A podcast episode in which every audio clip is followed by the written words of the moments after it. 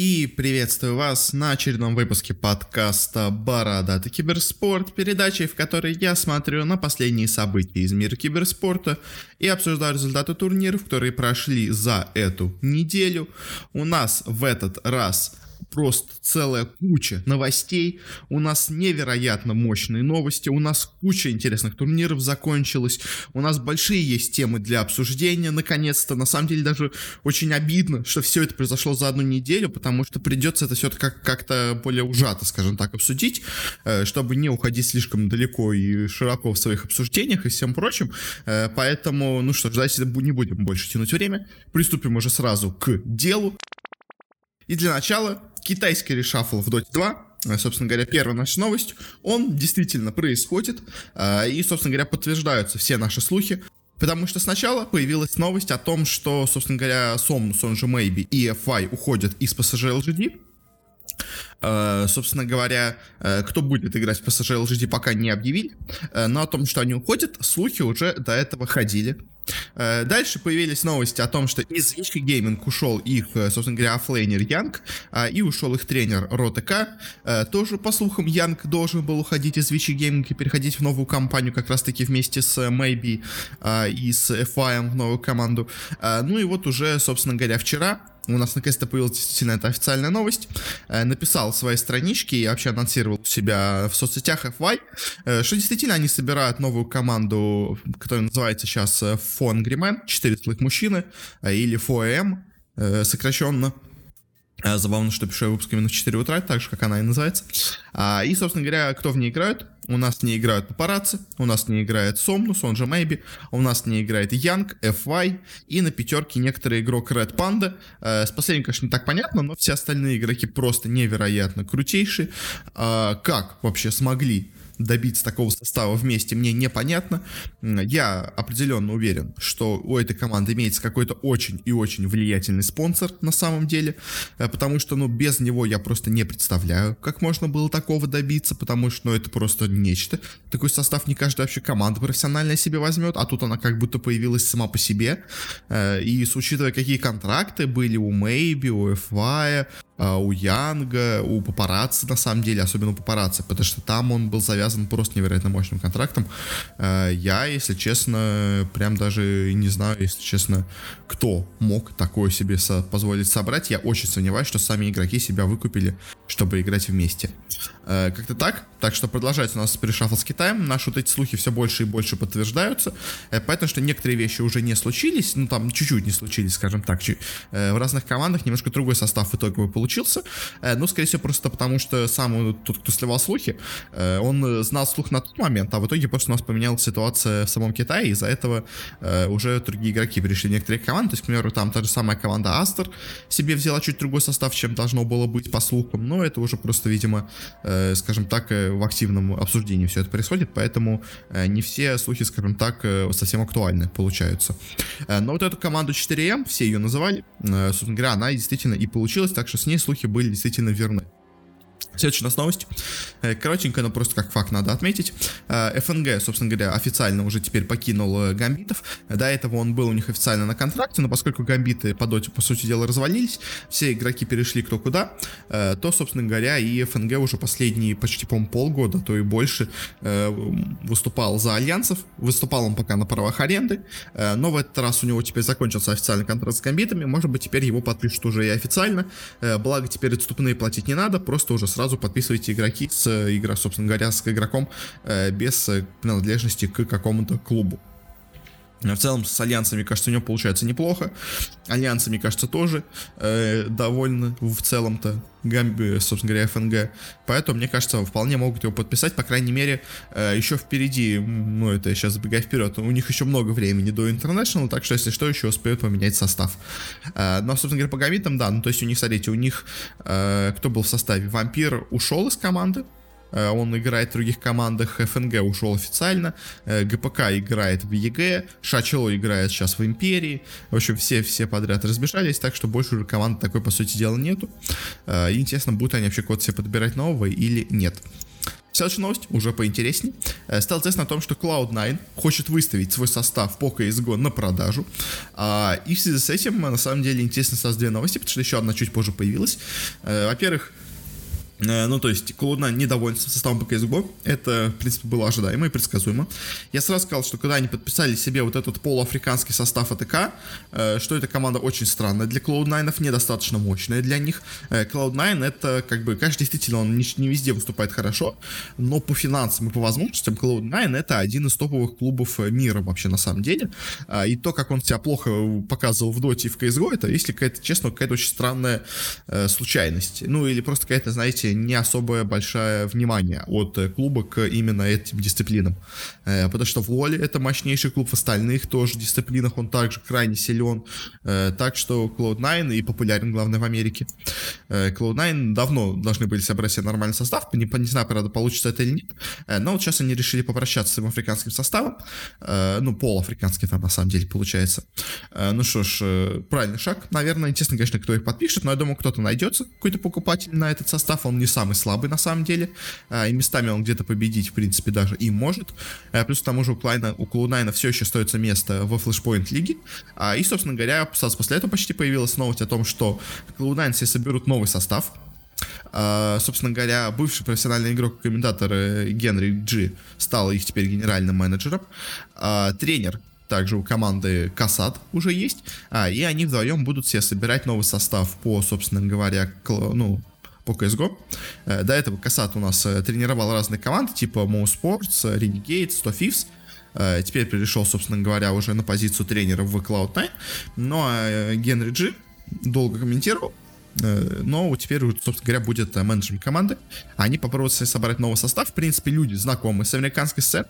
А, и если им дать бюджет, возможно, смогут привлечь и кого-то именно просто по знакомству, скажем так, в команду, а, и просто оценить достаточно, скажем так, здраво э, силу команды, и, может быть, получится собрать у них что-то довольно неплохое. Но пока, конечно, по Cloud9 много вопросов, но в целом у меня есть какие-то хотя бы ожидания и надежды на что-то довольно интересное. Следующая новость, точнее даже на самом деле триплет таких новостей э, с очень похожей тематикой. Э, две из них, в принципе, понятны, одна менее понятна. Э, сейчас мы их обсудим. Связаны они с нашими студиями вещания. Во-первых, стало известно первая новость о том, что у нас NS уходит из студии Рухаба. Э, уходит он, как я понимаю, по собственному желанию, то есть не то, чтобы э, Рухаб его, скажем так, заставил уйти. Э, или что он, знаете, что-то говорил на стриме, из-за чего решили его уволить, или что-то такое. Как я понял, нет, именно НС сам захотел уйти, он просто устал от всего этого. Э, ему вот текущая ситуация, когда нету интернешнла, не нравится, а, и поэтому, собственно говоря, он решил уйти с постоянного комментирования. Э, как я понял, он будет, типа, приходить, если ему дадут контракт, он говорит, на один турнир, он на этот один турнир придет по своему желанию. Если не захочет, просто не придет на него, не согласится на этот контракт. Совсем полностью он не будет уходить из киберспорта, но вот будет будет, так скажем, э, более таким контрактным, э, временным приходящим человеком, чем постоянным таким лицом э, Рухаба. Это, на самом деле, очень большой удар по Рухабу, потому что, на самом деле, вот так подумать, единственная, возможно, одна из немногих вещей, ради которой люди приходили на трансляцию Рухаба, в сравнении с трансляциями Майнкаста, это был НС. То есть еще есть, в принципе, наверное, Дред, со своей базой фанатов, который тоже под рукавом сейчас подвязан. А, ну и так в целом, на самом деле, из таких э, мощных медийных личностей все. Ну то есть Лост, он давно потерял свою медийность, и сейчас, естественно, его многие даже, наоборот, с критикой воспринимают, чем как хорошего комментатора. Э, кто Мейлшторм, ну окей, да, но тоже не слишком это большой медийный человек. А все остальные у них комментаторы, это, ну, это как бы комментатор неплохой, но он не медийный, то есть какие-нибудь там форсы и прочие Э, люди, э, это хорошие комментаторы, многие у них, но просто это не медийное лицо. То есть, по сути дела, никого. Ну, то есть, или тот же самый, как вот в студии аналитики, э, боже мой, Кристал Мэй, или вот э, Гречка, вот этот их новый ведущий, то есть тоже как бы, или там э. То есть это как бы, это неплохие люди, но это явно не те, которые ведут за собой народ. То есть это те, кто могут поддержать уже пришедший народ, но завлечь к себе они не могут. И вот НС был одним из тех немногих, мне кажется, кто мог завлечь к себе людей. Теперь его нету, и, если честно, очень непонятно, как вообще будет справляться э, студия Рухаба по комментированию Дотен. То есть если только они просто не будут полностью делить э, турниры, как, в принципе, сейчас происходит с Мэнкастом, но это как бы еще раз показывает, насколько Рухаб сейчас уступает мейнкасту, потому что у тех куча медийных личностей, а, и тот же самый Вилат, а, и тот же самый Каспер сейчас перешел, и многие другие, так что, конечно, Рухабу сейчас придется очень и очень тяжело. Следующая новость. Также ушел из Рухаба человек, в этот раз из, комитет, из комментирования по CSGO. Uh, ушел Пчелкин, не сам, конечно, медийное лицо, но просто как факт. Э, ушел, он работал два года, э, был уволен по взаимному согласию. Э, скорее всего, когда так говорят, это, скорее всего, ушел именно потому, что его, скажем так, решили уйти, как мне кажется. А, с чем это может связано? Просто, я думаю, если честно, с тем, что рука просто сокращает штат комментирования, потому что, ну, вот в данном случае, мне кажется, потому что просто по CSGO у них не так много турниров, и поэтому держать большую студию, скажем так, вещания не имеет смысла, поэтому от одного-двух людей, может быть, они сейчас избавиться, просто потому что сейчас меньше работы, а, и зачем держать просто так на контракте людей, которые и не особо привлекают людей, как, собственно говоря, в отличие от того же самого НС, а, и которые просто не особо нужны в данный момент, как бы тут, в принципе, мне кажется, все это, наверное, более-менее обоснованно получается. И вот это более странно, но в целом тоже можно понять, почему следующая у нас новость. Стало известно о том, что Тони, Тоня Предко ушла из StarLadder. Э, была она у них долго э, лицом, скажем так, студии, главным ведущим. И по CSGO в основном, и периодически как-то она на доту заглядывала, но там она просто была скорее как ведущий, чтобы направить студию аналитики в какие-то направления. В самой игре она меньше понимает, ну, в отличие от CSGO. Но, собственно говоря, ушла она из StarLadder. И, если честно, тут, как конечно, вопрос в том, а жив ли вообще StarLadder? Как студия вещания? То есть, по сути дела, студия StarLadder, она работает только на своих собственных турнирах. Э, вся студия по доте StarLadder перешла в Майнкаст. Э, CSGO еще жив, конечно, да. Их, ну, то есть, он говорит, только в CSGO их студия и жива. А, и нужно ли им держать э, целую отдельную студию, э, если честно, есть большой вопрос. Мне кажется, просто они решили, что э, нам вообще в целом-то студия это не особо нужна. То есть у нас есть уже Vplay, у нас есть Maincast, у нас есть Рухаб, а, и все, в принципе, из Украины перебежали или в Vplay, или в Maincast, поэтому, скорее всего, просто StarLadder решил закрыть полностью свою студию, поэтому, собственно говоря, и ушла Тони из нее. Она сейчас окажется или просто как контрактным наемным человеком будет, а, или перейдет в Vplay или в Maincast, смотря где больше, скажем так, или заплатит или где предложат что-то, какие-то поинтереснее условия. Э, в принципе, в Play, мне кажется, могут ее взять, потому что там любят э, э, новых людей, и к тому же, ну, то есть, им нужен какой-то мощный такой человек. В принципе, Тони может с Vplay им помочь мне кажется. И там любят креативных людей. Поэтому, в общем, мне кажется, как-то так все это будет. И просто из-за того, что StarLadder закрывается в целом, как студия вещания, Тони ушла из нее. Следующая новость. Э, поинтереснее тоже довольно, э, стало известно о том, что в Украине наконец-то э, с 7 сентября официально признали, собственно говоря, киберспорт видом спорта. Они все-таки смогли создать Федерацию киберспорта Украины.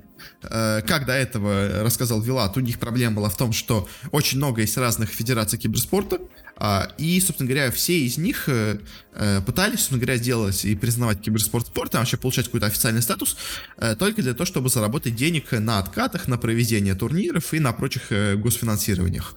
А, видимо, если все-таки они смогли что-то создать, что-то зарегистрировать, э, видимо, то ли нашлись люди, которые смогли уговорить все-таки власть, что они хотят действительно идейно все это поддержать, э, то ли просто все эти люди смогли объединиться вместе, и поэтому тут же просто не смогли они ничего противопоставить. Э, не знаю, честно, что там произошло конкретно, я не очень большой знаток э, ситуации с украинским киберспортом, э, но, конечно, на самом деле, э, это очень хорошая вещь сама по себе, э, но, как мы уже знаем по опыту с Россией, особо много выгод, естественно, от этого не идет. Ну, то есть Э, тот факт, что у многие говорят, типа, теперь можно будет получить официальный статус спортсмена-игрока, ну, как бы, мне кажется, игрокам от этого ни тепло, ни холодно. Ну, то есть перед родителями похвастаться, что ты теперь спортсмен первого разряда, э, окей. То, что КМС, я сейчас не знаю, выдают ли они там КМС, МС, потому что, по-моему, в Российской Федерации не выдают даже. То есть там максимально можешь получить первый разряд по киберспорту, ну, по компьютерному спорту, точнее. Э, что еще, что будет лучше, наверное, это проще будет получать визы киберспортсменам, э, даже из других стран, и, ну, собственно говоря, из Украины тоже, потому что теперь они смогут получать именно спортивные визы. Это да, в этом плюс. Еще в теории, конечно, плюс в том, что теперь будут проводить турниры для молодежи. Э, ну, то есть и так сами все турниры для молодежи проводились, мне кажется, и так почти везде. Э, тут будут проводиться, возможно, именно турниры на школьном, на университетском уровне. То есть это прикольно, это классно, но какой от этого эффект, если честно, пока не очень понятно. Э, сам вся новость, конечно, хорошая, но вот э, что из нее будет, пока непонятно, потому что сам факт признания, э, по сути дела, почти ничего не дает. И, ну, ну, даже в России, как бы, ну, есть от федерации, есть, особо, мне кажется, ее влияние никто и не заметил. То есть, да, по документам она проводит эпицентр, но все мы понимаем, что эпицентр проводит Epic Sport Events, а Федерация спорта России там просто номинально привязана, просто потому что они связаны с eSports, э, скажем так. Ну что ж, на этом заканчиваем с этим новости. Переходим к последним нашим коротким темам. Э, это у нас новости о закрытии двух составов в Юго-Восточной Азии. А первый у нас связано с составом Reality Rift которые открыли русские бизнесмены, которые переехали в Юго-Восточную Азию, а, решили там открыть компьютерный клуб и также собрать себе состав по доте. А, собственно говоря, очень неплохо выступил осенью на мейджоре, на первом этот состав, этот состав реалити рифтов. А, и вот теперь они, собственно говоря, его закрывают, потому что говорят о том, что э, типа очень маленький уровень внимания Valve в профессиональной сцене э, и типа из-за кибер из-за пандемии, когда сейчас происходит. Э, но на самом деле, то есть вот то, что маленькое внимание Valve к сцене, э, как мы это еще, по-моему, осудим, я думаю, э, сегодня же даже. Но, как по мне, вот те, кто жалуется на то, что Valve плохо все это регулирует, они, скажем так, люди, которые не очень, видимо, хорошо то ли планировали, то ли что. В целом, потому, ну, особенно в случае с реалитаристами, это особенно смешно выглядит, потому что, по сути дела, единственное, в чем сейчас Valve не доделывают, и не дорабатывают, это в International. То есть International нету, да, плохо, но, если честно, Reality Rift не попали бы на The International, потому что если, конечно, не делать какие-то теории, э, заговора и прочее, что типа Reality Rift последние полгода играли как полная хрень, э, не буду говорить более слова, неприятный, скажем так, в отношении них, э, то, конечно, можно сказать, что они вот тогда просто играли расслабленно, потому что перед ними не было International, а как только появился бы International, они бы снова стали топ-2 команды в Юго-Восточной Азии, как они когда-то вот были, ну, топ-3 на самом даже команды, вот на том э, мейджоре, где они выстрелили. Как бы, да, можно такое предположить, но, если честно, очень слабо верится. То есть, как по мне, команда просто сдулась, команда перестала показывать результат, поменялся патч, поменялся метр, э, к новому мете ребята не адаптировали, адаптировались. Э, последние полгода они проигрывали на абсолютно всех турнирах, их звали туда просто по старой памяти. Они везде занимали или последнее, или предпоследнее место, может быть, одну команду побеждали в самом низу и дальше вылетали.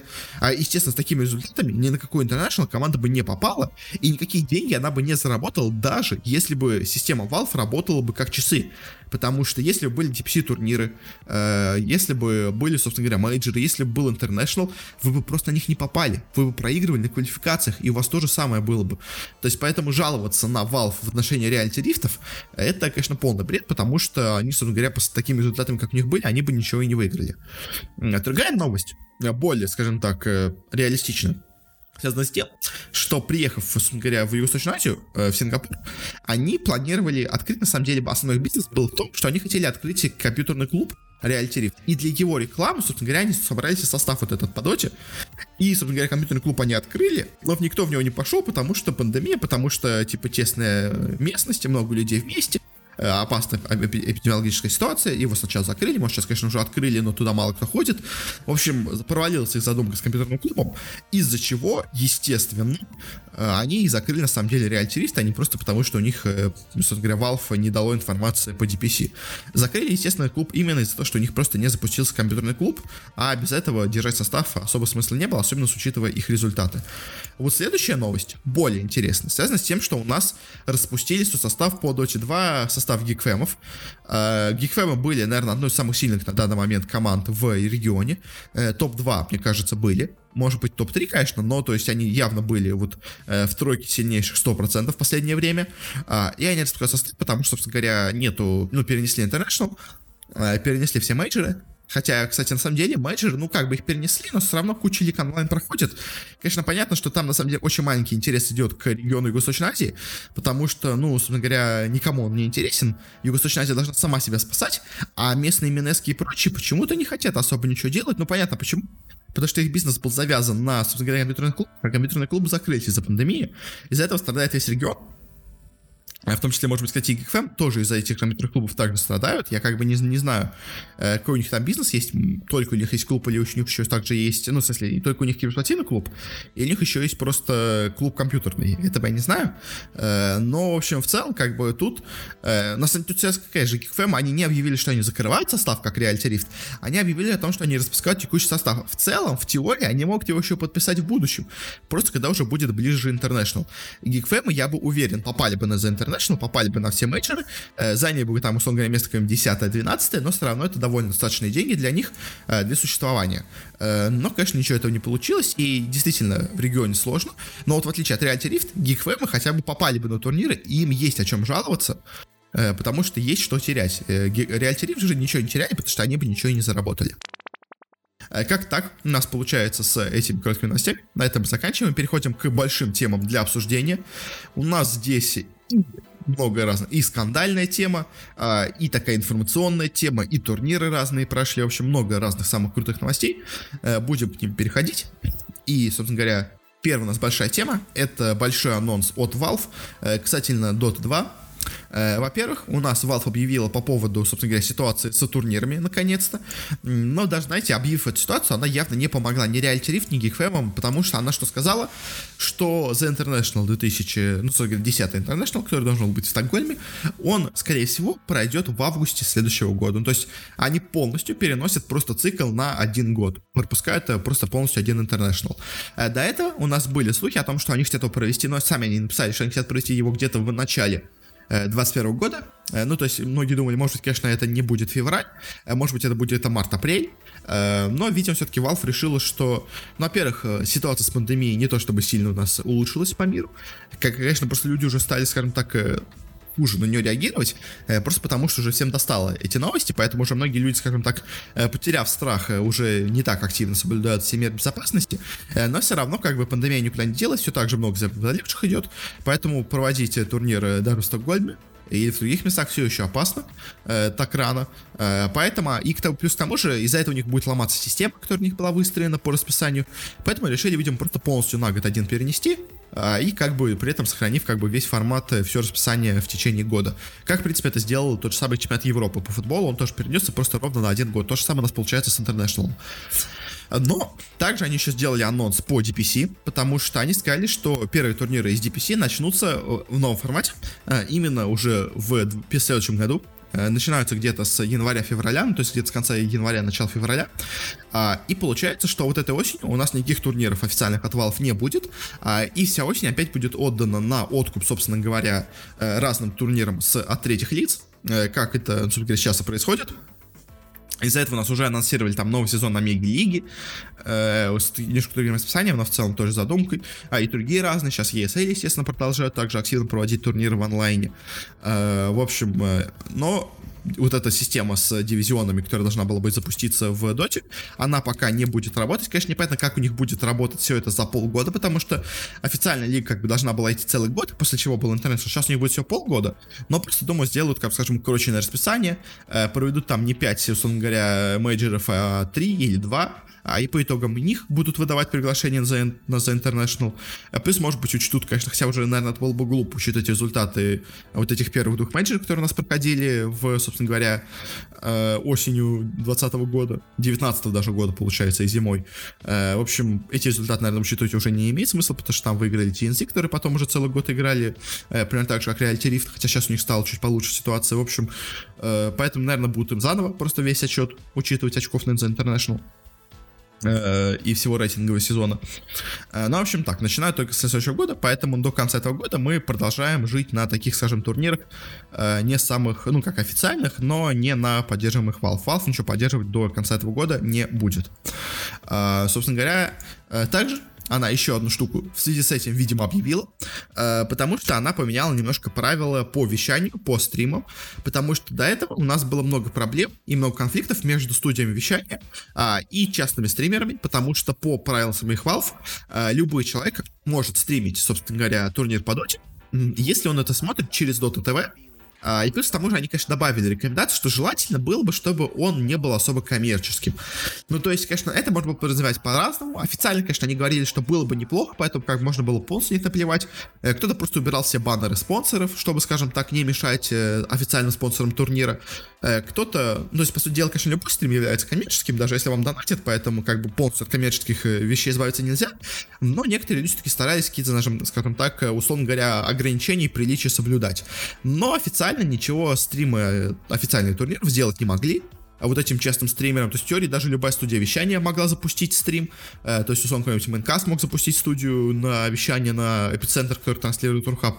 Но, естественно, никто это не делал, просто потому что, ну, люди уважают э, чужой труд. Особенно в больших студиях. Хотя вот с Виплеем там были проблемы, но там это типа частные стримеры тоже делали, они как бы полностью студия запускалась. Поэтому как бы такое себе, как бы не полностью они, скажем так, нарушали джентльменское соглашение.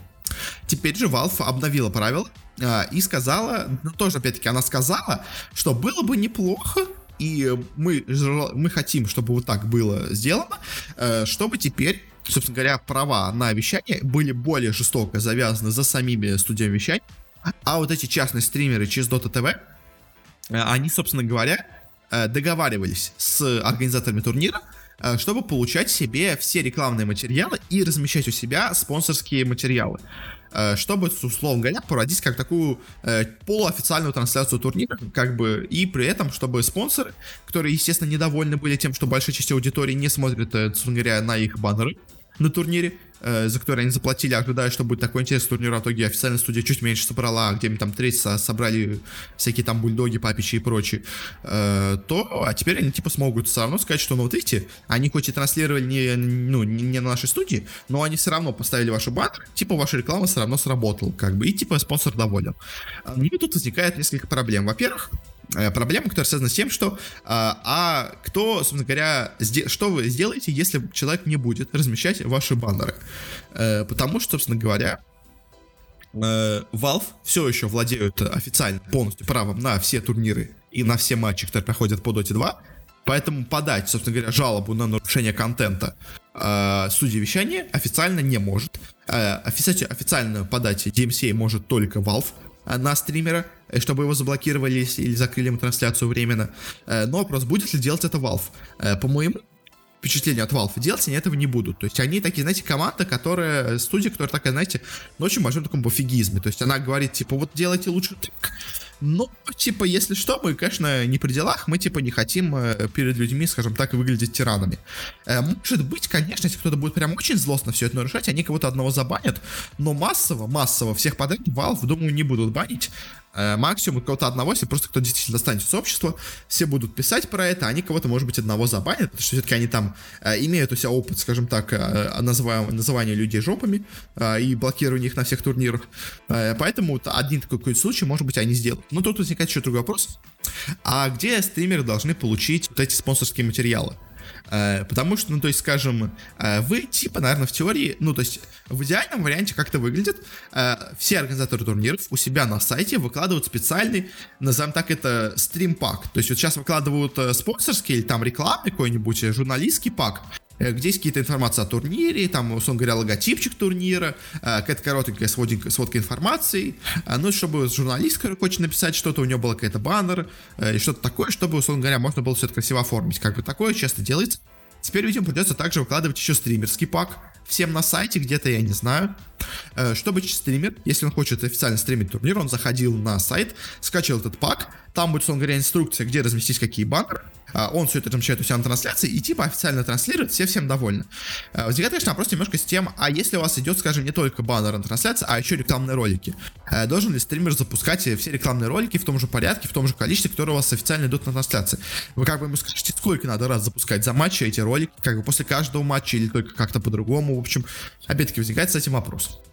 Если человек, э, стример, ну, если, скажем, студия вещания менее, Э, скажем так, профессионально поступила, а она скажет, пишите мне письма, а, но опять-таки ты напишешь письмо, а они скажут, что, а знаете, мы как-то протеряли ваше письмо, мы пропустили его, извините, типа вам транслировать турнир нельзя, но мы не виноваты, мы просто не ответили вам на письмо, как бы.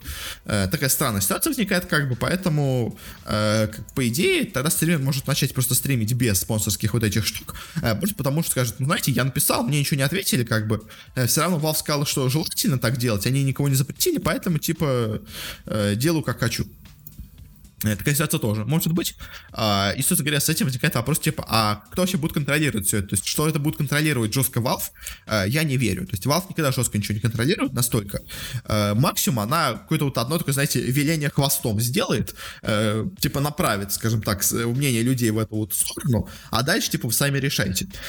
Но еще вот, даже если, скажем, представим, что у нас все крупные турниры или мелкие турниры, начнут себя выкладывать стримерский специальный пак э, со всеми баннерами, со всеми рекламками, которые должен человек разместить, и все будут действительно размещать это все как хотят э, организаторы по правилам.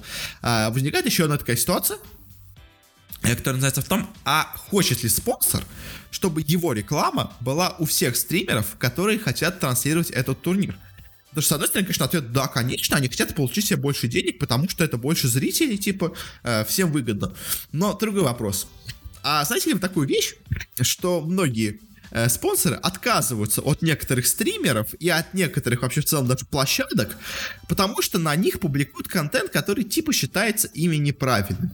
Понятно, что это очень такое, знаете, лицемерное решение, но вот, скажем, э, PewDiePie, который назвал э, чернокожего, скажем так, человека у себя на стриме слово на букву а от него отказалась куча спонсоров. Э, собственно говоря, после такого случая, там еще несколько таких случаев нашли на YouTube, а, и в итоге куча спонсоров вообще в целом ушли с YouTube, потому что, типа, там был неправильный моральный контент, условно говоря. А, понятно, что сейчас это просто веяние моды, э, все вот это, скажем так, недолюбливать, но в целом все равно оно сейчас есть, как мы это отрицать не будем. Есть такое сейчас веяние моды. Человек там какой-нибудь сексист, человек расист, человек еще что-то. И от него отказываются все спонсоры. А теперь вопрос. Человек такой вот расист и прочий, он хочет транслировать турнир по доте, он скачивает полностью да, находящийся в открытом доступе спонсорский пак, или даже спрашивает у организаторов, организаторы просто всем подряд, поскольку будет, если много звоночек, они просто всем подряд будут эти письма с этим паком, отсылают ему это письмо, отправляют ему этих спонсоров, эти баннеры, он ставит у себя их на трансляции, и э, спонсор видит, что этот человек, который у них находится, условно говоря, в черном списке, которого они не хотят, чтобы он рекламировал их, их продукцию, он начинает рекламировать их продукцию, и они в итоге говорят, извините, пожалуйста, э, этот человек нам не нравится, мы не хотим, чтобы он рекламировал нашу продукцию, э, вы не проследили за тем, чтобы у вас, собственно говоря, реклама оказалась не только у вас на среди хороших людей, поэтому мы полностью разрываем с вами соглашение, все, мы больше не транслируем доту. Вот скажем, какой-нибудь там Мерседес, условно говоря, вот я приводил у себя в Телеграме, тоже такой же пример, условно говоря, Мерседес, долгие годы уже спонсирует турнир от ESL, и тут какой-нибудь, я не знаю, тот же самый, условно говоря, PewDiePie начинает стримить турнир по доте, этот же самый ESL турнир, а, у него плохие отношения с Мерседесом, но он постав, ставит себе их баннер, потому что он соблюдает правила Valve, в итоге этот баннер у него висит, это видит Мерседес, Мерседес начинает писать великие вот эти борцы за социальную справедливость и прочее гнойное вот это наше сообщество, э, даже на самом деле не наше сообщество, а просто в целом сообщество интернета гнойное, вот американское. А, и те такие, хм, это же удар по нашему, скажем так, имиджу. Как мы можем позволить такому плохому человеку нас рекламировать? Давайте просто полностью вообще уберем нашу рекламу, и раз мы не можем бороться конкретно с одним стримером, давайте полностью уберем нашу рекламу со всех турниров ESL. Типа, и вот, зарывать соглашение ESL, потому что вот этот один какой-нибудь стример, который не нравится, собственно спонсору, он начинает их рекламировать по вот этому правилу Valve.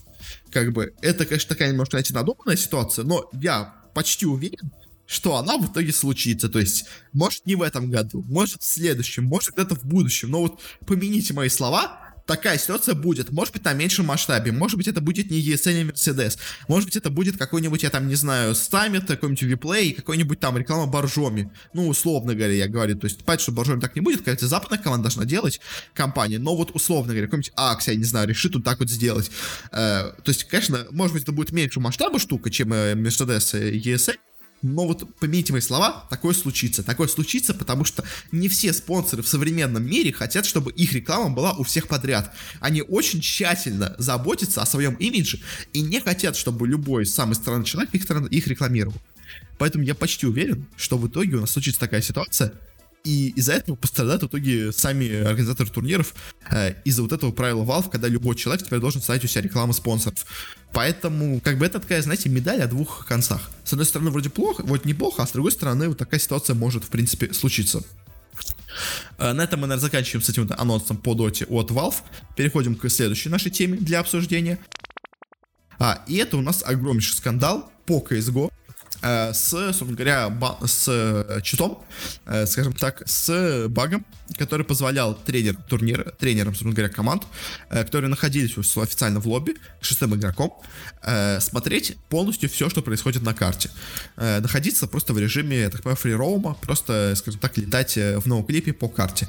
То есть официально, как у нас происходит тренерство, когда у вас в онлайн-турнир, как это выглядит, э, тренер подключается к матчу как тренер, отдельно такая ставится там галочка, и он, собственно говоря, видит из лица игроков. То есть он может только, по идее, переключаться между играми. Ну, как это выглядит, когда вы умерли в CSGO, собственно говоря, э, вы можете переключаться только между своими, э, собственно говоря, партнерами по команде. Э, как же это выглядит там? В общем, они нашли пак, который позволяет тренеру перемещаться полностью в целом по карте и видеть все, что угодно, что происходит. Смотреть за углы, смотреть, где сидят враги, смотреть, где они расположены, сколько их там, сколько их тут. А, и, естественно, это не самая правильная вещь для того, чтобы использовать на турнирах. И, собственно говоря, нашли кучу турнир-тренеров, которые этим воспользовались. Э, поочередно принес по разным случаям. Первый у нас, собственно говоря, об, об, так скажем, официально и громко заявили об этом у нас ESL, э, которые просмотрели все матчи, которые у них проходили за последнее время. Э, и, собственно говоря, нашли четырех тренеров, э, извините, трех тренеров, э, которые, собственно говоря, регулярно, э, ну не регулярно, но, в общем, активно использовали этот баг. У нас кто-то использовал больше, кто-то меньше. Uh, во-первых, у нас это был uh, тренер Мибор Дед, который это использовал в одном раунде, в одном матче на DSL One Road to Rio. собственно говоря, тут на самом деле ситуация на, наименее опасная, потому что он это в одном раунде использовал. Я даже могу предположить, что он не знал, как этот баг активировать. Он просто его случайно как-нибудь, там, знаете, ударив по клавиатуре, нажав там какими-нибудь 10 кнопками, сделал. Один раз он это может... Ну, то есть там просто такая штука, а, они делали это не просто по глупому, они не просто смотрели тех, кто включал этот баг, они смотрели на тех, кто его использовал. Э, то есть Dead, он его использовал именно в том раунде. Э, дальше, после этого раунда, он его больше нигде не использовал. Э, ну, типа, один раз все равно нарушил правила, поэтому его наказали на 6 месяцев, плюс сняли Мибора с того турнира, дисквалифицировали нарушение, ну, конечно, наказание, ну, условно говоря, нормальное, то есть 6 месяцев за, такая, знаете, полуслучайную активацию, в целом, ладно, окей. Хотя, конечно, все равно, конечно, неправильно в целом это использовать, но тут хотя бы можно его оправдать. Э, дальше также у нас это случилось с тренером Heroic, которых мы недавно, говоря, воспевали э, за победу на турнире. Э, сделал это тренер Хунтер, который это делал в шести раундах. Или сколько? не извините, в 10 раундах на одном матче на DreamHack Masters. Uh, то есть это не было на этом последнем турнире, он, говорит, только на одном турнире это делал, только даже в одном только матче, uh, 10 раундов, то есть, ну, в смысле, делал всю игру, можно сказать, когда нужно было, он вот это летал по карте и сообщал игрокам информацию. Uh, тут, конечно, еще, ну, мы сейчас это обсудим в будущем, но, в общем, Э, это, естественно, нарушение, это нарушение жестокое, это нарушение серьезное. Поэтому он получил бан на год от э, всякой тренерской деятельности, вообще деятельности, связанной с CSGO. Э, на самом деле тут можно было бы наказать и посерьезнее, потому что все-таки это, не знаете, это не один раз, это не пару раз, это, это полностью одна карта, полностью, скажем так, с использованием бага была. Поэтому тут, конечно, скажем так, нарушение более серьезное. Можно было в теории, конечно, наказать и побольше, но хотя бы год.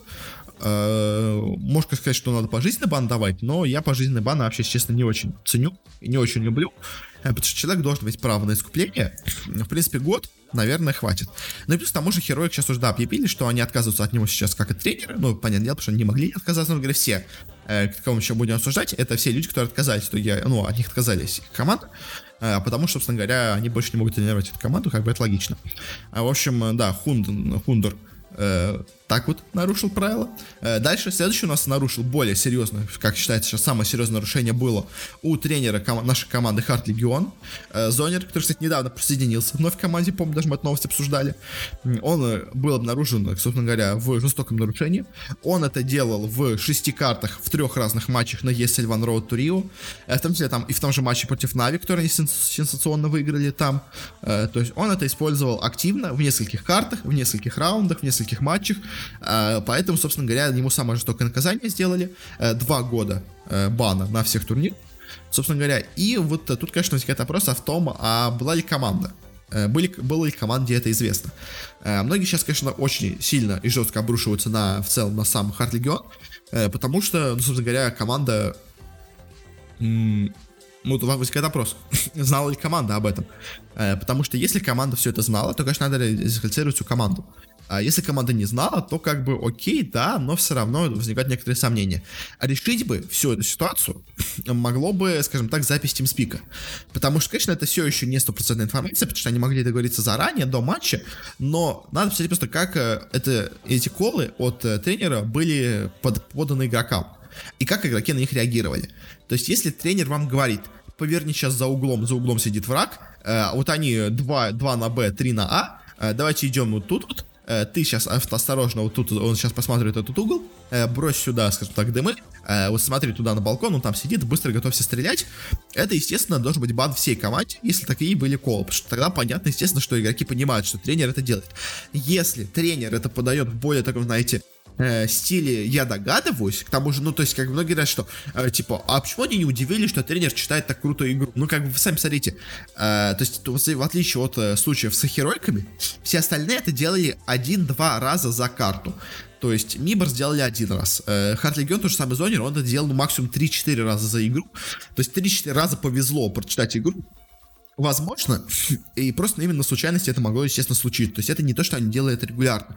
Это было пару раз, они это использовали, но все равно они это используют. То есть если это подавалось в духе, мне кажется, они сейчас должны пойти на А, э, будь осторожен, проверь сейчас за углом, может быть, там кто-то сидит, э, типа, мне кажется, они, они типа, знаешь, что скажет, обычно они сидят вот по тем позициям при защите этой точки.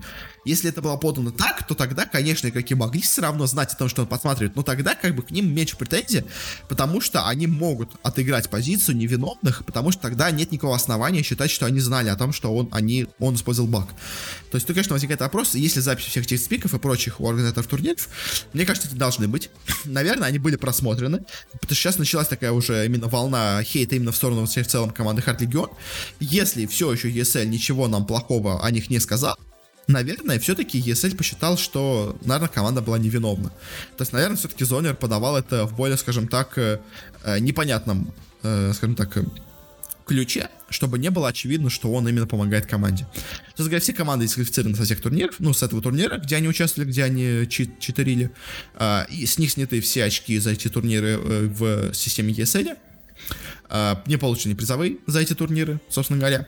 А, и дальше, после вот этого первого анонса, появились еще дальше новости а, о, собственно говоря, дальнейших э, турнирах, о дальнейших местах, где были найдены также такие ситуации. Во-первых, продолжая с Хард Легионами, а, их, конечно, не дисквалифицировали с Еселиван Роуд Турио, но все еще неизвестна информация о том, а, сняли ли с них РМР очки. Потому что to Rio это все-таки был турнир в, в, в РМР-системе. Они получили довольно много РМР очков за тот турнир. И возникает вопрос, а будут ли Valve вмешиваться сюда? Дело просто...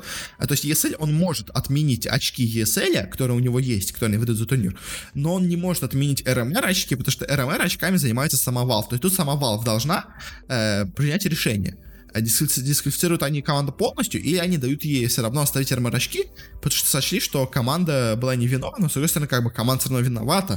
То есть, может быть, им меньше очков дать, может быть, им, э, ну, вообще полностью убрать, снять им очки за этот турнир. Непонятно вообще. Тут, конечно, еще решение за Valve, но пока оно не было принято. И, кстати говоря, про Hard Legion, они, собственно говоря, естественно, уволились с команды Зонера вновь. А, и новым тренером команды стал Старикс. Тренер окей, нормально, может быть, им поможет, конечно, но сейчас, конечно, у команды очень большие проблемы в целом, а, из-за того, что у них сейчас э, всех э, подозревают а, но пожелаем, конечно, им удачи, если они, конечно, не виновны. А, ну, а Старикс, нормальный тренер, может быть, им в чем-то и поможет. А, дальше у нас, говоря, начались дальнейшие разоблачения. у нас, во-первых, стало известно о том, что э, тренер Фури, э, Мичау 9, э, также использовал эти баги э, в матчах на ECS сезон 7. Э, не самый, конечно, большой турнир, не самые серьезные соперники, но тоже нашли об этом доказательства, поэтому его тоже так дисквалифицируют так, с этого турнира. Э, тоже как бы, то есть не очень часто они это использовали, не регулярно, прям в каждом матче, но где-то периодически, один-два раза они это делали. Очень странная и забавная, в том числе печальная одновременно ситуация произошла с Mo Sport, потому что их тренер признался, что еще два года назад он использовал этот баг и знал об этом баге. Он типа сообщил тогда Valve, но они никак на это не отреагировали, э, типа наплевали на это. И вот сейчас его отстранили от работы составом, э, за то, что типа он тогда два года назад использовал этот баг. Э, если честно, у меня возникает такое чувство, что тут э, его просто хотели уволить с команды и нашли, скажем так, официальный повод в этом виде, э, потому что у Музов все идет очень плохо с составом, у них очень плохие результаты, э, тренер явно не справляется со своей работой, поэтому вполне возможно, что Музов просто хотели уволить тренера, а тут зато нашли официальную причину, э, в том, что он тогда два года назад использовал, собственно говоря, этот баг. Э, также еще у нас в СНГ еще нашли случаи применения этого бага. Во-первых, тренер К-23, они же Саймоны, э, нашли, что он на одном каком-то матче на турнире какой-то арена Мальта э, использовал этот баг. Тоже, естественно, не самый важный, скажем так, турнир. Я, честно, не очень понимаю, зачем вообще он там использует этот баг, потому что, ну, то есть, понятно, конечно, что хотел выиграть, и, может быть, думал, что на таком турнире никто проверять не будет, но вот даже на таком турнире проверили. Э, и, собственно говоря, все 21 раунд на этом турнире он использует этот баг. Э, не знаю, чем он думал, если честно, потому что, то есть, с одной стороны, если бы он это использовал один раз, наверное, в этом раунде, в одном раунде на том турнире, наверное, все бы забили. Ну, то есть, как бы это был такой совсем неважный турнир. Э, один раз, типа, случайно, может даже, может даже сослаться самому себе, пытаться объяснять это сообщество, что случайно включил. Типа, но как бы вот все, все 21 раунд он это использовал. Причем даже интересно, э, они 21 раунд сыграли, э, с учетом того, что он, они знали, и он помогал им во всех раундах. То есть насколько плохо тогда все было у Саймонов, э, что ему пришлось э, тогда настолько сильно помогать команде на этом каком-то турнире, даже не tier-3, а даже какой-то tier-4, tier-5 уровня. И также еще нашли, что и, отстранили сейчас тренера от работы с командой, а, и то же самое сейчас случилось с тренером Gambit Youngsters. Э, тоже нашли, что он на э, OGA Counter PIT сезон 7 использовал этот баг э, в матче против команды АГО польской. Э, и, собственно говоря, он, собственно говоря, после э, собственно говоря, победы на перекате, он сам говорит, типа, он победил это, а он в одном раунде, типа, в одной карте они победили за счет этого. Дальше он, типа, это уже не использовал, но все равно, как бы, это достаточно. Э, поэтому его сейчас отстранили от, собственно говоря, тренерства команд. А непонятно, конечно, какое будет него наказание, и какое там будет, ну, еще пока проходит еще расследование внутреннее. Но, в общем, пока что отстранили его от команды. Э, в целом, как бы подводя итог подносе, то есть как бы некоторые говорят, что типа, э, а вот, э, ну то есть вот, я не помню, кто это сказал, это из личности типа CSGO, что типа, а вот я нашел типа случайно на полу тысячу там, не знаю, там кредитную карточку, э, делал ей покупки, а, а тут оказалось, что ее там типа украли, меня за это посадили, хотя типа я не виноват, просто мне представилась такая возможность, я ее использовал. Э, но как бы тут просто как бы возникает такая штука, что э, э, те, кто вот, э, кого банят за вот эти нарушения, кого вот сейчас дисквалифицируют и прочее, а, это случай, когда тренер это жестоко использовал, и видно, очевидно, что, собственно говоря, использовал это во благо команды. То есть, э, как э, должен был сделать порядочный, скажем так, тренер, который обнаружил этот баг, который случайно в него зашел. Он должен был Э, ну, как, ну, как говорят очень сами организаторы ESL турниров, что они, это, вот эти три забанных тренера, это не единственные тренеры, которых они обнаружили, которые включали этот баг, но это единственные, которые его использовали довольно активно для того, чтобы, собственно говоря, принести выгоду команды.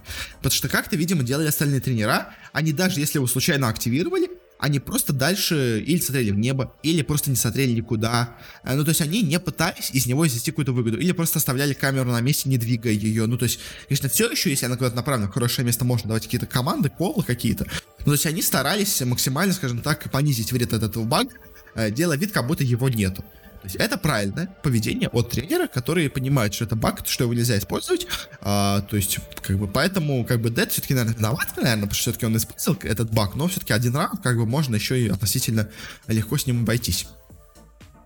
А, особенно вот мне с этим не нравится ситуация, что вот Мибор, они обвиняли команду Chaos в том, что типа использовали баги, э, использовали читы, А типа, а теперь вот эти все из говорят, ага, вот видите, они нас обвиняли, что они используют, что мы используем читы, а видите, они сами используют читы. Но правда, это был, конечно, всего один раунд в одном турнире, и то как такая очень слабенькая вещь. В остальных-то ситуациях они 100% чисты. То есть даже сам, если говорить, что во всех остальных раундах все эти команды были чисты. То есть они нашли только вот в этих раундах, только с этими командами жестокие нарушения. То есть все остальное, они просмотрели все абсолютно матчи ESN онлайновые, нашли только вот здесь эти ситуации. То есть поэтому, как бы, сказать, что Мибор просто это много использовали, просто не на турнирах ESL, может быть, конечно, где-то они это еще использовали, но на турнирах ESL только один раунд был, поэтому как бы называть их читерами я считаю неправильно. Но, конечно, такая ситуация возникает, что а, кто виноват в этой ситуации? Конечно, виновата тут и только одна команда, это компания Valve, а, которая не запатчила этот баг, а, если тренер Mouse не врет, то он знал об этом баге давно, он сообщал об этом давно, но команда как на это наплевала, Сейчас, насколько мне известно, уже выпустили фикс для этого бага, больше он не получается, но опять-таки, выпустили фикс довольно быстро, ну, за неделю максимум.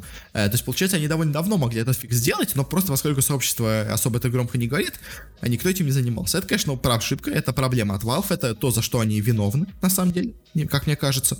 Э, но, как бы, точно другая возникает ситуация, что э, вот из этого бага конечно, очень сильно подрывается доверие к турнирам, которые проходят в онлайне. Потому что этот баг можно использовать только тренерам в онлайне. На лан-турнирах такой баг был сделать невозможно, потому что, например, в лан-турнирах у вас тренер стоит за спиной за вашей, он смотрит вам напрямую в мониторы, э, а, собственно говоря, в онлайн-турнирах вы можете, собственно говоря, э, спокойно вот это делать. Ну, как не спокойно, конечно, делать, но все равно у вас здесь такая возможность.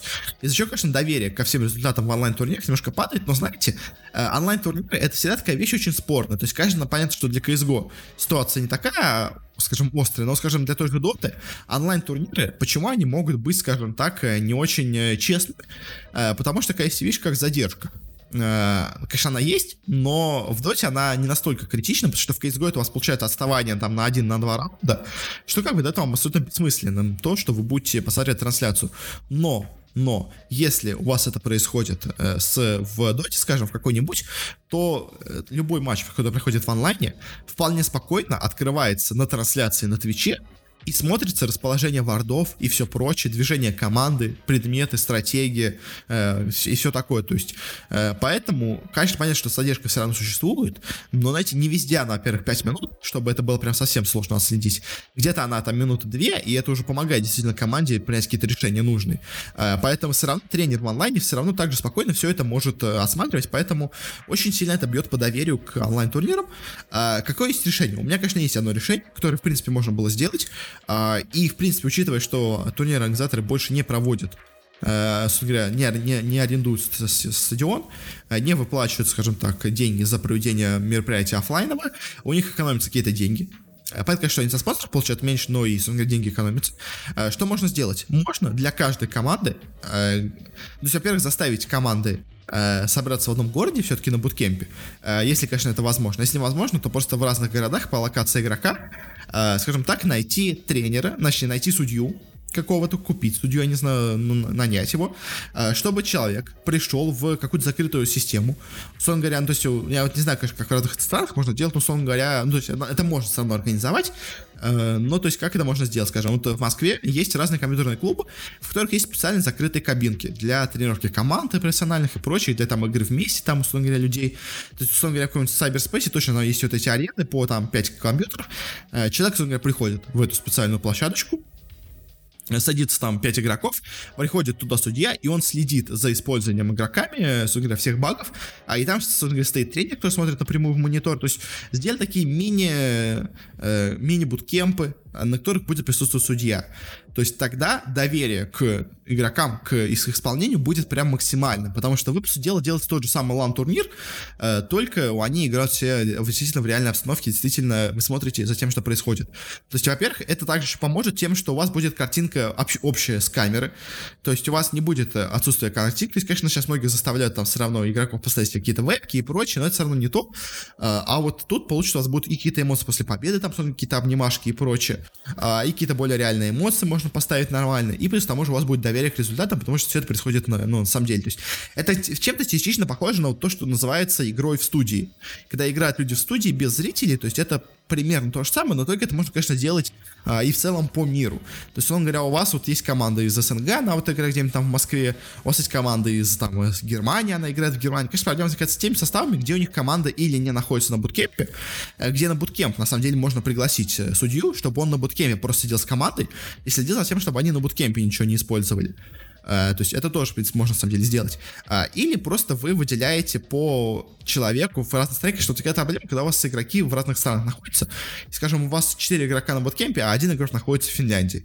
То есть, получается, надо, конечно, действительно, надо тогда, получается, брать отдельного судью для этого одного игрока, чтобы он к нему домой пришел, сделал у него дом сзади, как бы это, наверное, не очень, конечно, приятно, но в целом может все равно такое организовать, и мне кажется, вот именно такое вот решение, оно позволит максимально, скажем так, сделать э, доверительным результаты с вот этих онлайн-турниров. А пока что, конечно, очень это сильный удар большой по турнирам, но, надеюсь, в будущем такого больше не повторится. Конечно, все тренера, которые это активно использовали, они виноваты, их надо наказывать. Опять-таки возникает вопрос, насколько были в этом остальные игроки.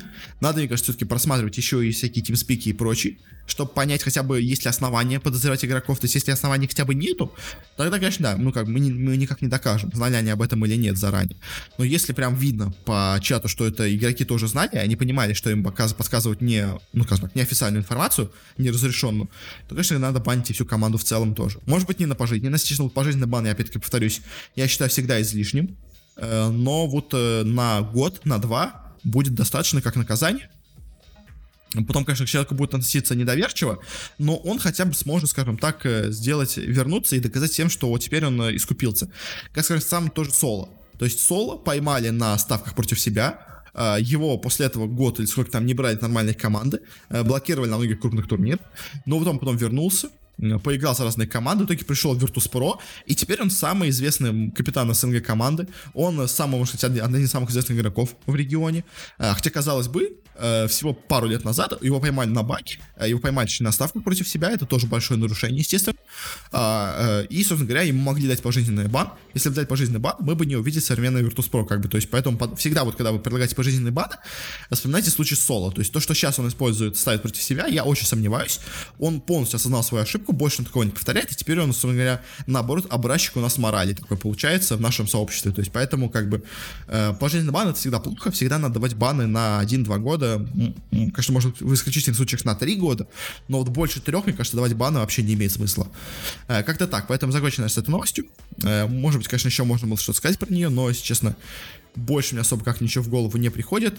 Потому что, конечно, можно, то есть, можно эту тему обсуждать до бесконечности. Как мне кажется, я все, что хотел, сказал. Так что переходим теперь от э, новостей к турнирам, которые у пошли на этой неделе.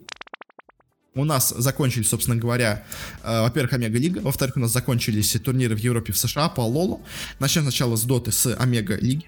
У нас, собственно говоря, закончилась она и в Immortal, и в Divine Division. Мы до этого обсуждали группы. Теперь уже обсудим плей-оффы. Э, по плей-оффу, как я предсказал, у нас в матче Liquid 5 в итоге вышли Ликвиды. А какие у нас результаты? Первый у нас с турнира в плей-оффе в Immortal стадии, в самом высшем дивизионе. Не, давайте начнем сначала с Divine дивизиона, он все-таки уровнем пониже. Э, начнем давайте с него. Э, у нас на нем в плей-оффе первыми с турнира вылетела команда Siberium Seed. В целом ожидаемо, команда довольно слабая, проиграла Омега Лилу, ничего тут особо интересного нету. Также у нас вылетела команда Юник, тут а, проиграла Хана. Вот тут уже интереснее, потому что Юник все-таки команда более-менее сильная. У них в составе тут имеется и БЗЗ, и Фанскор, и Палантим, и SN19, как бы игроки неплохие но проиграли Ханам, у которых состав такой довольно э, средненький, то есть там Нейв, Пикачу, Чешир, Гилгир, Блэк Архангел, то есть неплохой состав, э, но, в принципе, юники могли их обыгрывать, но тут все-таки проиграли. Э, дальше у нас турнира, ну, тут особо ничего интересного нету, то есть как бы единственный юник, но все равно, думаю, если бы они зашли дальше, то ну, там максимум на один матч, как бы все равно в следующем матче, я думаю, они бы вылетели. Дальше у нас, собственно говоря, Мега Лил обыгравшись Саберем Сит, вылетают, проиграв Сабер Легаси. Тоже в целом ожидаемо. Омега Лил, эта команда, так, знаете, собрана на один турнир. Она относительно успешно на нем выступила. Развалилась уже сразу после турнира. А, но, особенно говоря, команда Сабер Легаси это более сильная команда, поэтому вполне ожидаемо, что она тут победила. В другом матче более интересно получилось, потому что команда Hellraisers, один из, скажем так, фаворитов, э, этого плей-оффа, очень сильная по составу команда из СНГ, э, проиграла вновь команде Хан, то есть Хан у нас выбили уже и юников, и хеллрейзерсов, что очень большое для них достижение. Опять-таки, тоже оба матча у них были очень сложными, очень близкими. Но в обоих матчах Хан оказались сильнее, так что им уважение, конечно. Дальше они уже, конечно, вылетели с турнира, проиграв Непал. Э, но, опять-таки, Нипы тоже, конечно, не самая сильная команда, но уровень, наверное, повыше. Э, но Ханы все равно уже себя максимально хорошо на турнире показали. И Hellraiser Юник сильная команда, так что Ханы молодцы прошли довольно далеко для своего уровня и проиграли в целом сопернику по сильнее уровням. А вот где бы у нас произошло удивление, так это в том, что с турнира довольно рано вылетела команда Нави, которая у нас не смогла себя пройти, доказать себя, показать себя хорошо на, собственно говоря, стадии в Immortal Division, попала в Divine Playoff, где она сначала вроде обыграла Hellraisers, потом проиграла команде Misery Five Man, а потом и проиграла полностью команде Cyber Legacy 2-0, разгромно. А, и вот тут, конечно, вопрос возникает к тому, что у нас будет с нами, потому что у них явно проблемы какие-то в составе. Янг Г не помогает особо сильно команде. А, видимо, все-таки хотели сначала в команду взять себе а, ГПК, но не получилось. А, поэтому пока у Нави проблем, непонятно, что они будут делать, будет ли состав или что, но пока, конечно, команда играет очень-очень слабо, а и даже на уровне, скажем так, ниже от того, где они играли раньше, все равно у них возникают э, серьезные проблемы э, с уровнем игры. Дальше у нас турнир вылетают Непы, довольно далеко, на самом деле, зашли до своего уровня игры. Они смогли как-то в первом матче обыграть Cyber Legacy, а потом проиграли Flight of Moon ожидаемо, победили вот это уже более, конечно, сложный матч, но все равно победили Ханов, где уже потом в итоге сейчас проиграли Cyber Legacy, Э, в матче за, так понимаю, четвертое место. Они проиграли. Э, но все равно четвертое место это очень хороший для них результат. Если честно, я ожидал от них меньшего, но они смогли себя показать довольно неплохо. А, и в целом, собственно говоря, по этому турниру, по выступлению Непов, что можно сказать, Непы молодцы. А, но просто Cyber Legacy были сильнее. То есть, дальше у нас турниры эти Cyber Legacy и вылетели. Они у нас сыграли очень хорошо. Команда собралась, по сути дела, впервые только на этот турнир. У них очень мощный состав. Куман, Magical, Близи, Бигнум и Сема. Э, состав, можно сказать, бывших Нави, как я уже говорил. Они, конечно, да, вначале проиграли Непам, но это, мне кажется, была какая-то случайность, потому что потом они выбили Омега Лил, выбили Нави, выбили Непов. А, и в итоге у нас в матче за третье место, за выход в финал, э, проиграли уже только Флайту Муном. Э, команда Flight Moon тоже очень сильна. В принципе, на самом деле у Cyber Legacy были, мне кажется, тут шансы выиграть, но они не смогли им воспользоваться, все оказались тут слабее. Э, но все равно, конечно, третье место для Cyber Legacy это очень хороший результат, э, с чем мы их поздравляем. Но, собственно говоря, Flight Moon прошли финал, где неожиданно смогли победить, потому что у нас они играли в финале с командой Five Man, Five Man это команда из очень крутых скандинавских игроков. Это Ace, это Чеси, это Ксиби, это Misery, это Pylite Die. Это очень сильная команда на самом деле. Э, но Flight of Moon смогли себя показать с хорошей стороны. Э, несмотря на отсутствие, собственно говоря, Алохи, на замену на Роджера, они все равно смогли продолжить свое сильное выступление. Они, конечно, в первом матче проиграли файфменам, которые отлично шли по этому турниру, э, но вот дальше смогли в лузерах, скажем так, камбэкнуться в матчах с Cyber Legacy. И дальше пошли в финал, где полностью разгромили 3-0 файфменов. Э, там, по-моему, если я не ошибаюсь, я, конечно, уже сейчас могу э, забыть, или это было не в этом матче, были, по-моему, какие-то проблемы с серверами, но дайте я честно, чтобы не быть голословным, я вот, э, к сожалению, не посмотрел, в каких-то матчах были ситуации, такие проблемы, но, в общем, все равно Flight Moon обыграли файтменов, были сильнее них, э, может быть, конечно, там были какие-то осложнения, но уже сейчас, если честно, не скажу, но, в общем, все равно Fight Moon молодцы, файтмены тоже очень сильны, но вот Flight Moon, если честно, меня очень сильно удивили. Я от них ожидал хорошей игры, но чтобы настолько хороший, э, я и не думал, что они смогут такое показать, но они смогли. Молодцы, молодцы. Ну, собственно говоря, по Immortal дивизиону у нас в плей-оффе первыми вылетела команда Virtus.pro, э, которая пока играет, все, все продолжает, точнее, играть ужасно. Она, все вот эти ее замены, при, приход тренера Артстайла, якобы приход тренера Артстайла, опять-таки, говорил, он ничего не поменял. Э, команда довольно слабо выступила в группе. И, собственно говоря, в плей-оффе выступила также довольно посредственно. Конечно, можно сказать, что им попал соперник в виде Ликвидов. Ликвид это очень сильный соперник, но и там и Virtus.pro довольно много ошибок допустили, э, потому что они могли выиграть эту встречу, но в итоге сыграли местами слабо. Э, поэтому проиграли встречу, так что это абсолютно на полностью на Virtus.pro лежит, скажем так, это поражение. Они могли выиграть его, но проиграли в группах моментах, поэтому Virtus.pro у них пока проблемы, к сожалению, и с серьезными командами они бороться не могут. А также на стадии вылетела с команда Викинг. Команда Викинг, в принципе, также забралась довольно неплохо, довольно далеко. Попала на команду Альянс, и, к сожалению, Альянс все-таки уже сильнее, чем Викинг, хотя тут на самом деле была встреча довольно близкая. На первой карте встреча была почти под 100 минут, э, так что Викинги сопротивлялись, но в итоге все-таки проиграли. Но Альянсы, поздравляем их э, смогли пройти дальше. Ну, а викинги молодцы, но просто, конечно, не повезло, но это как бы, э, скажем так, э, все равно для них достойный результат. Дальше уже турнира все-таки вылетела команда Liquid. Они смогли обыграть Virtus.pro. Они себя неплохо показали. Точнее, как они на самом деле себя ужасно показали в группе. Там я сейчас смотрю, я вспомнил. Liquid себя ужасно показали в группе. Э, поэтому как бы от них супер большой игры ожидать, наверное, не стоило, но они все-таки смогли обыграть файфменов, они смогли обыграть Virtus.pro, хотя тут, конечно, больше было на ошибках самих Virtus.pro сделано. А, но встретившись уже, уже встретившись с Нигмой, а с Нигмой они уже не справились, Нигма все-таки команда более сильная, э, поэтому тут они проиграли, в целом, на самом деле, ничего супер неожиданного в этом матче нету. А, для Ликвидов все равно, наверное, результат не самый плохой, уж, конечно, кто-то ждал большего, но в целом по их игре это нормальный результат. А, ну а Нигма, Нигма просто была слишком сильна. А в другом матче у нас вылетели EG. Э, EG у нас тут играли с заменой в виде ГПК. А, и с ГПК у них игра шла, ну, скажем так, не очень хорошо. Э, в группе они выступили очень странно. Э, в плей-оффе они также первый свой матч против секретов проиграли, ну как бы кто не проиграет матч против секретов. А вот дальше матч с альянсами был довольно близким, но они его проиграли. Э, скажем так, один СНГ игрок в виде ФНГ победил э, двух СНГ игроков в виде ГПК и Рамзеса. Э, и вот тут, конечно, в этом матче EG должны были выиграть, э, но они проиграли, поэтому EG, конечно, этот результат явно идет в минус. EG тут должны были побеждать, но проиграли, поэтому для EG этот турнир не самый успешно получился, скажем так. Э, дальше у нас четвертое место на турнире. По итогу заняла все-таки команда Альянс. Альянс, которые выступили в группе довольно посредственно, э, смогли, скажем так, камбэкнуться в плей-оффе. Они у нас победили и викингов, и выбили у нас EG с турнира. А, и дальше встретились с Нигмой. Но Нигма это команда очень сильная, поэтому как бы что тут проиграли альянсы, а, ничего неожиданного в этом нету. В принципе, альянсы все еще идут очень неплохо. Скажем так, топ-4 мира, если не учитывать китайцев, как бы, а только Европу, США, то это очень сильный результат. Как бы, мне кажется, альянсы должны быть довольными таким, таким выступлением. А по крайней мере выступают они сильнее, чем Ликвиды, который был бывший состав альянсов. Так что, мне кажется, все их решения пока что были правильными. Э, третье место на турнире у нас в итоге заняла команда Нигма. Она, собственно тоже очень хорошо выступила на турнире. Она заняла первое место в группе. Она на плей попалась на ОГ, проиграла им. Э, дальше выбил с турнира Liquid, выбила с турнира Альянсов, вновь попала на ОГ и вновь им проиграла 2-0. Э, к сожалению, с ОГ они пока справиться не могут, хотя на самом деле, конечно, ОГ сейчас это явно не те ОГ, которые были раньше, но постепенно они форму начинают набирать. Э, плюс нам уже не забываем, что Нигма все-таки играет заменой. А вместо Куроки у них играет rmN. rmN, конечно, игрок не самый слабый. Плюс там уже пятерка у них настолько, скажем так, требовательная роль. Э, но все равно, все равно, в общем, Нигма молодцы. Скажем так.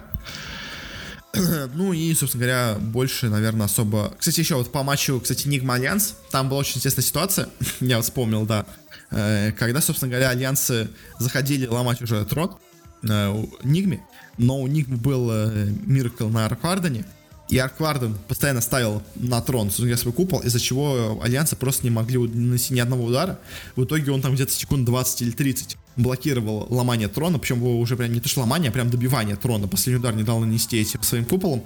В итоге, пока Альянсы все вместе пытались сломать трон, их всех убили, а в итоге на обратном пути у нас Энигма пошла и, собственно говоря, убила. И Слама выиграла эту игру.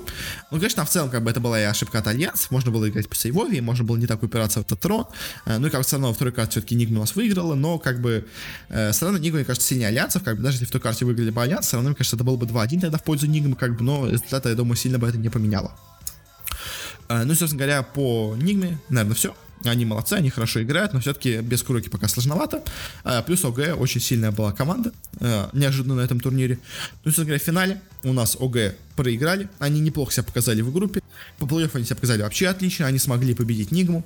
Они, собственно говоря, в матче Венеров смогли одну карту отжать у секретов, э, упали в лузера, где у нас в матче за выход в финал победили Нигму вновь таки, э, и дошли до финала, где, конечно, полностью провалились, но, как бы, знаете, э, кто не проваливается против секретов? Как бы никто не проваливается, точнее, все проваливаются против секретов, потому что секретов самая сильная команда мира, а вообще без каких-либо вопросов, это супер команда, э, которая всех побеждает, вообще абсолютно, поэтому, как бы, секреты это машина, это убийцы, э, поэтому вполне понятно, что они тут проиграли ОГ.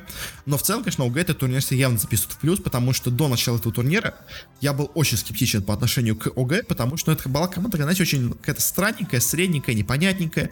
А вот после этого турнира все-таки у меня к ним все есть доверие, к ним, у них есть вера. Это команда, которая показала, что она может хорошо выступать, поэтому теперь у меня, теперь я в них верю. Э, как-то так. В общем, и по, собственно говоря, по секретам, как бы секрет все еще самая сильная команда мира особо против сказать нечего, просто, просто боги доты. На текущий момент. Очень обидно, что они не смогли выиграть International, потому что если сейчас был бы International, я уверен, они бы его победили вообще без шансов на нем. Хотя, конечно, с другой стороны, если бы он был, может быть, у команд других было бы больше мотивации, скажем так, тренироваться, готовиться именно под Сигритов, может быть, тогда кто-то бы их и смог победить. Ну, как бы это уже, знаете, гадание на кофейной гуще, тут я уже не могу ничего, сказать.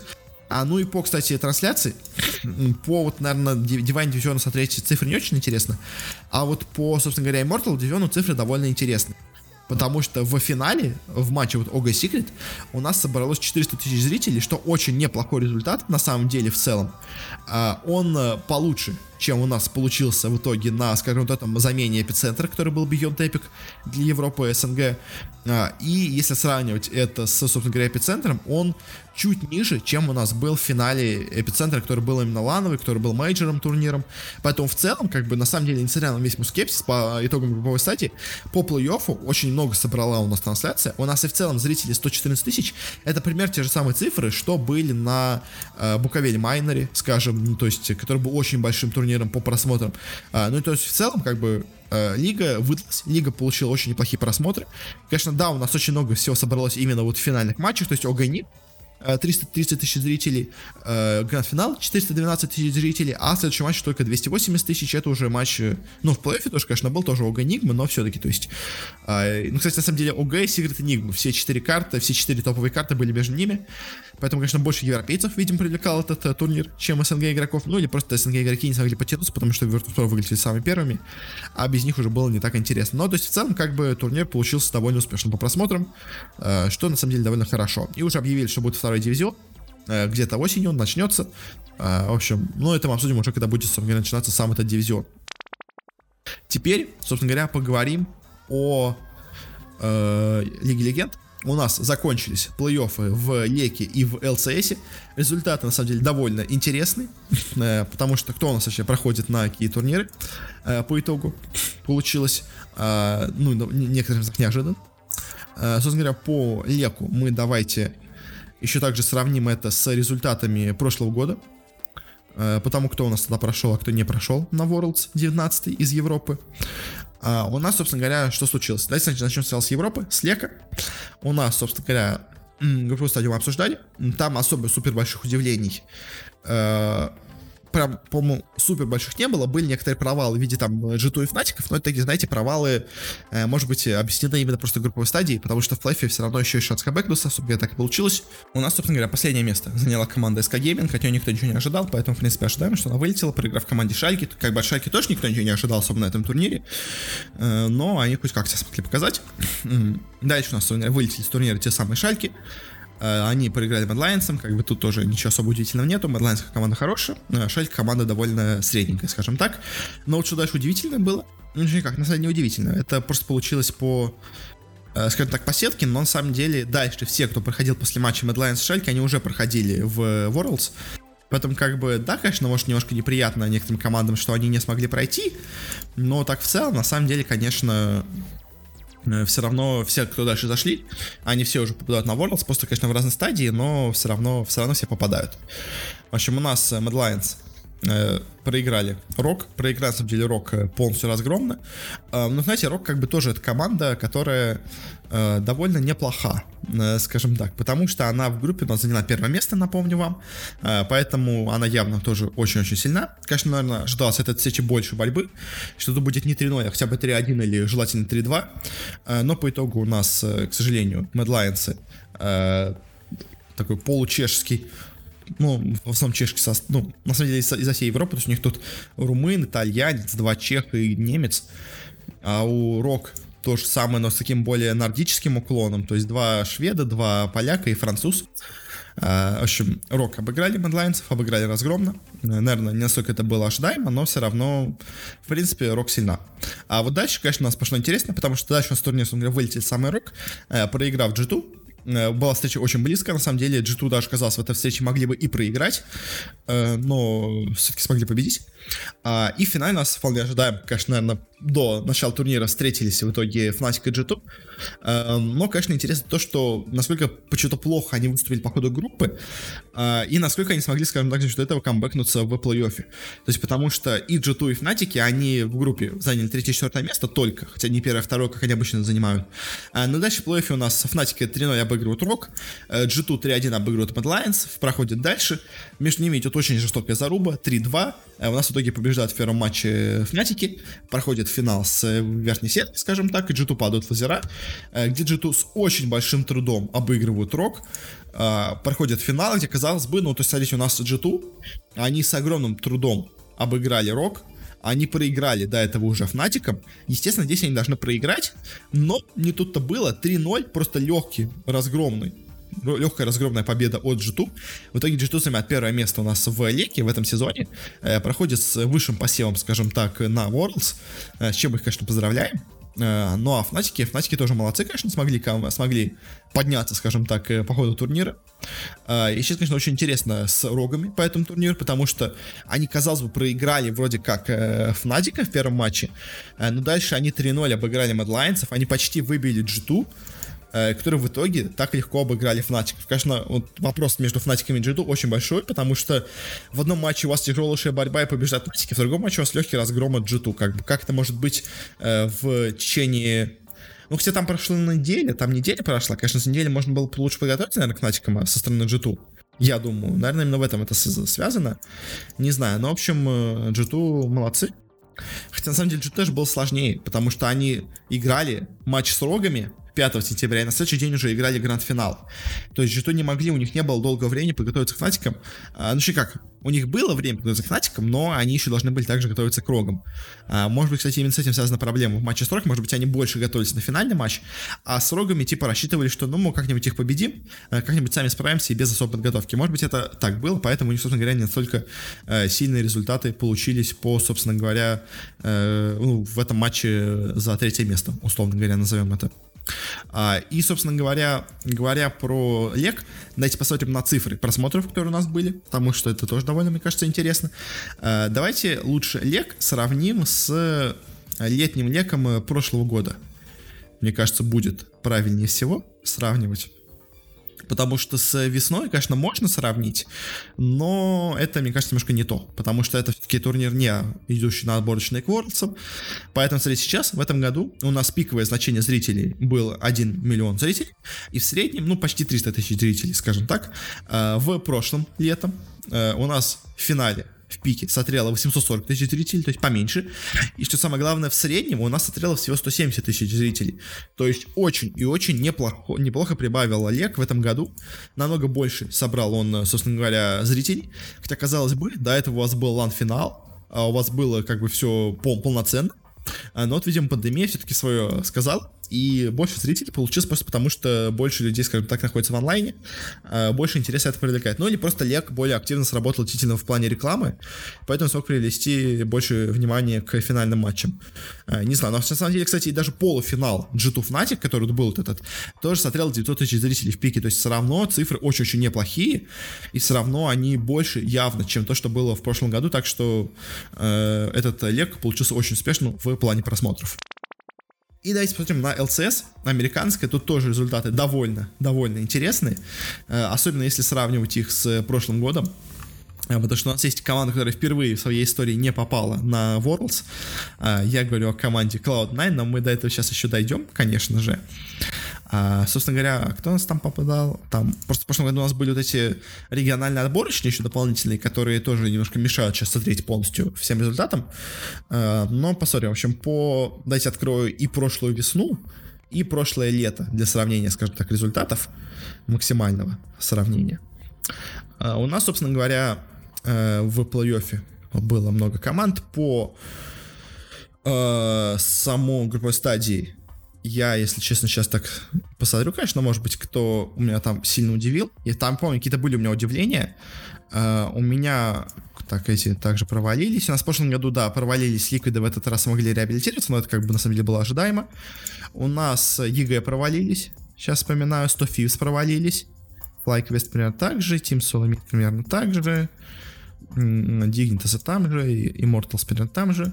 Golden Guardians, например. Там же, в общем, да, у нас, по сути дела, только провалились некоторые команды э, в этом году, именно EG и 100 Thieves. Э, ну и Ликвиды просто наконец-то заняли достойное место, потому что у них было в прошлой весной, я не знаю, что это было такое, но, может быть, просто решили, что турнир самый важный. MSI не будет, так что можно, в принципе, на, него, на нем и не стараться особо. А нас тут у нас начались удивления. У нас, ну, во-первых, команда Dignitas у нас прошла дальше, она вылетела первой с турнира, ничего неожиданного, проиграла Team Solomid, как бы эта команда слабее, сильно, сильнее, сильно слабее, чем Team Solomid. Вылетели также 100 Thieves, проиграв EG, тут же был матч более близкий, но все-таки EG оказались посильнее. А, дальше с турнира, собственно говоря, вылетели те самые а, EG, проиграв Cloud9, тоже, в принципе, это было довольно, на самом деле, ожидаем. А Golden Guardians, э, они с верхней сетки, попали. Они у нас до этого обыграли Тим, они обыграли Тим Соломит. Э, дальше проиграли Ликвидом, упали в лузера, э, где уже, собственно говоря, э, вновь играли с Team Solomid, но в этот раз обыграли их не 3-0, а проиграли им 2-3. А в итоге вылетели с турнира. Прошла дальше у нас Team Solomid, который, в принципе, неплохо себя показал на турнире, но Golden Guardians тоже выглядели неплохо. А вот дальше у нас наступил самый неожиданный результат во всей этой, во всем турнире, как мне кажется, потому что Cloud9 проиграли Team Solomid. На самом деле, Cloud9 в целом по плей-оффу смотрелись очень и очень слабо, потому что до этого они, естественно, этот турнир заняли второе место, они всегда выходили на Worlds, они всегда были одной из самых сильных команд США, а тут они не прошли, и при том по плей-оффу видно, что они были явно не в лучшей форме. Потому что они сначала проиграли в верхней сетке против флайквестов. То есть это уже был как первый значочек. Но, конечно, FlyQuest это команда хорошая, это команда сильная, но чтобы обыграть Cloud9, ну как-то, если честно, не особо верилось в нее, хотя мы еще поговорим об этом в будущем. Э, попали в лузера, вроде обыграли EG, вроде все нормально, но то попадались на Team SoloMid, и опять проиграли, вновь проиграли Team SoloMid, и как бы это уже такой, знаете, очень большой звоночек, скажем так. Э, конечно, в итоге у нас по итогам этого турнира немножко, скажем так, это расставило история, скажем так, э, все по полочкам, назовем это так, э, справедливость вернул, но все равно, конечно, вот этот результат Cloud9 это явно шок для всех в Америке, потому что команда, которая каждый год всю историю существования американской, американского лола, она всю историю выходила на Worlds, на все чемпионаты мира, везде всегда была от э, США, и тут она не выходит на него, это, конечно, это, это, это прям что-то совсем невероятное. Э, проиграл Тим Соломид, и дальше, на самом деле, у нас удивления не прекратились, потому что Тим Соломид, который с огромнейшим трудом обыграли Golden Guardians, которые, я помню, в первом своем матче в четвертьфинале проиграли Golden Guardians, дальше они их с очень большим трудом, но смогли выиграть, они у нас побеждают Cloud9 3-1, а дальше они идут в бой и побеждают Team Liquid, побеждают Team Liquid еще раз, то есть это уже Вообще, в целом, конечно говоря, по ликвидам очень непонятно, на самом деле, что произошло в плей-оффе. То есть я не знаю, что произошло в плей-оффе. Такое чувство, что ликвидам просто чуть повезло, вот в одном матче победить Cloud9, потому, ну, обойти Cloud9, потому что, если честно, э, почему в этом матче у нас проиграли Ликвиды, сложно сказать, то, конечно, они играли неплохо, они были близки тоже к победе, но как Тим Соломит смогли так круто выступить, это, конечно, для меня загадка, я небольшой специалист в воле, поэтому не могу вам сказать, э, в чем секрет их успеха, скажем так, потому что, конечно, команда по группе выглядела просто как нормальная, хорошая команда.